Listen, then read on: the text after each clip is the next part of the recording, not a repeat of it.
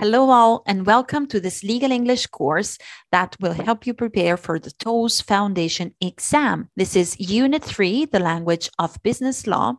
And in today's lecture, we'll talk about the procedure that we need to follow for setting up a company. So, when we want to create a company, to set up a company, and we want to create an entity that is separate for uh, from its members, we have to go through a process that is called incorporation. In other words, incorporation is the legal process or procedure that is used that you must follow to form a corporate entity, or in other words, a company.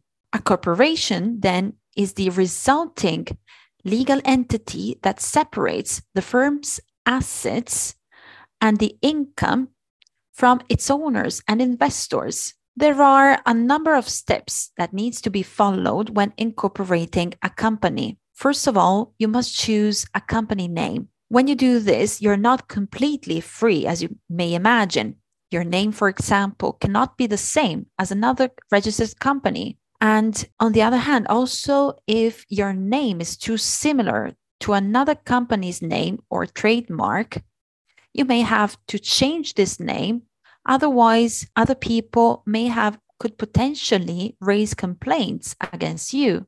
And another rule is that your name must fall must uh, end with either limited or LTD in order to make it clear for people who work with you, people who uh, start business with you, start trading with you, that you have limited liability for the debts of the, the company. So the application, an application is a request, is a form of request.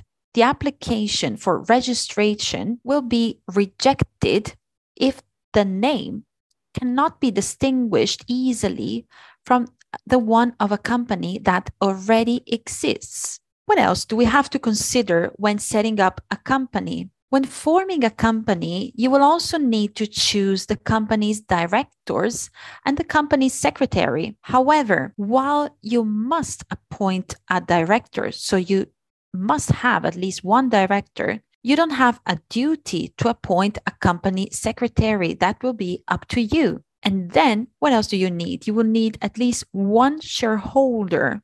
And if you are creating a company limited by shares, you will need one at least one shareholder. If instead you're creating a company limited by guarantee, you will need at least one guarantor.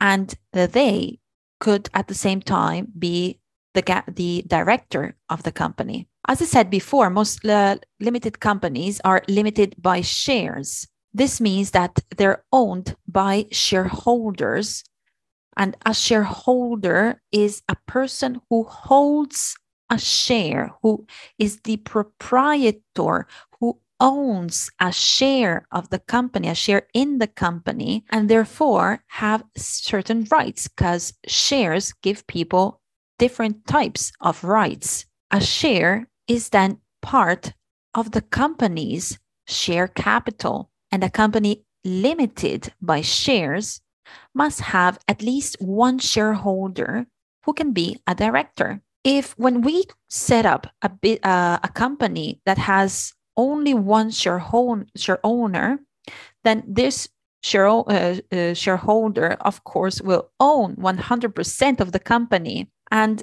there is, however, no maximum numbers uh, that limits the number of shareholders a company may have companies limited by guarantee have guarantors and a guaranteed amount instead of shareholders and shares. And if you set up as a limited uh, as a company limited by guarantee, you must have at least one guarantor and a guaranteed amount. In order to register your company, the forms indicating the names of the directors and of any company secretary must be submitted. That is, the formal way to say must be filed or sent to the registrar of the companies at Companies House, to the registrar of companies at Companies House. Now, it is important to know the most important documents that a business sometimes must and sometimes should have, because we will see that some documents, some of these documents are compulsory. Other documents, other business documents are instead just advisable. And when you register a company, you need a memorandum of association and the articles of association. A memorandum of association is a legal statement that is signed by all the initial shareholders or guarantors agreeing to form the company. And these people are also called the founders of the company. The articles of association are instead written rules about running the company that are agreed by the shareholders or by the guarantors and directors of the company and secretary, if there are any. So, a memorandum is a document that gives information about the company itself. The articles instead is a written document that describes what the part, the um, shareholders, what the founding members want to happen, what want their company to be managed. So they contain more detailed information about how the company is to be managed. So, in order to be a bit more clear, a memorandum of association is a legal statement signed by all initial shareholders or guarantors agreeing to form a company. And the memorandum should include the following details details such as the registered company name, the name of the company, the date of subscription, the name uh, in which it was created. It must also indicate whether the company is limited by shares or limited by guarantee. And it must also indicate the name of each subscriber. The articles of association, instead, are the most fundamental part of a company's constitution there are essentially, so the articles of association are essentially a body of rules broadly stating how the company is to operate and the rights that are attached to the shares. So, what the shareholders, what type of powers the shareholders have when they own a share in the company. All members and company officers directors and secretaries must comply with the articles. We can call the articles of, of association like internal rules. The articles also often contain restrictions on directors' powers to pursue certain actions without the prior approval of the shareholders. So basically, they tend to limit the power of directors and they replace this power, they give this power back to the shareholders. So it is therefore vital that the company's officers have a good understanding of the articles in order to ensure that they're acting within their powers and following the prescribed procedures within the articles when managing the company. So, what are the topics that are generally covered by the Articles of Association? Articles of Association generally cover topics such as the liability of shareholders. They also talk about the directors, they talk about how they are to be appointed. The appointment procedure, the, to appoint someone means to officially choose someone and give this person certain uh, a certain amount of power. They also define the powers and responsibilities of directors as well as how what type of meetings the company will have to uh, to organize and the decision making process. Generally articles of association also talk about the shares the powers attached to each share and distributions. Distribution is a word that indicates how profits are to be distributed among shareholders, the decision making that shareholders have to follow, and also the and the articles of association also talk about other administrative arrangements. Once the registration phase is completed, the new company will be given a number, also known as registered number, and the Companies House will issue a certificate of incorporation.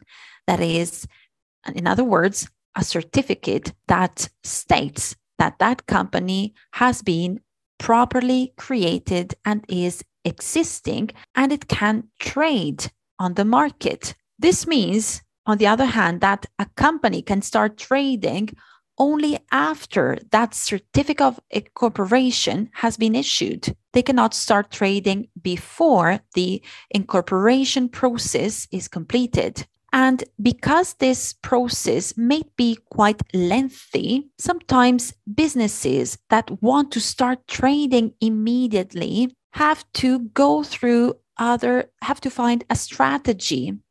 And the main strategy, the main um, tool that they, they can use is to buy an off the shelf company. An off the shelf company is a company that has already been created by businesses whose business is that of creating, among other things, off the shelf companies. So there is a business whose business is to create companies for potential buyers. And the typical buyer of an off the shelf company is a number of people who would like to start trading immediately and who might have already started the process of incorporation. And while waiting the incorporation process to end, they can start trading as an off the shelf company. After, so once they finally get their certificate of incorporation, they can transfer their shares from the off the shelf company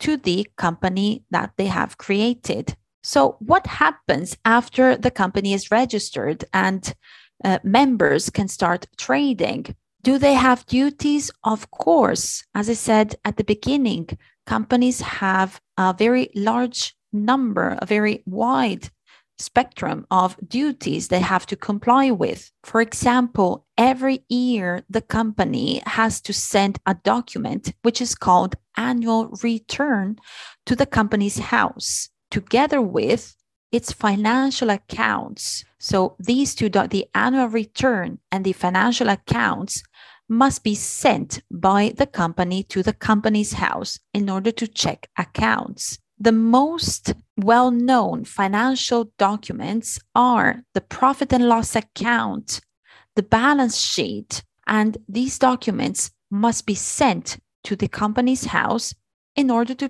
to pay the proper corporation tax on the company's profits.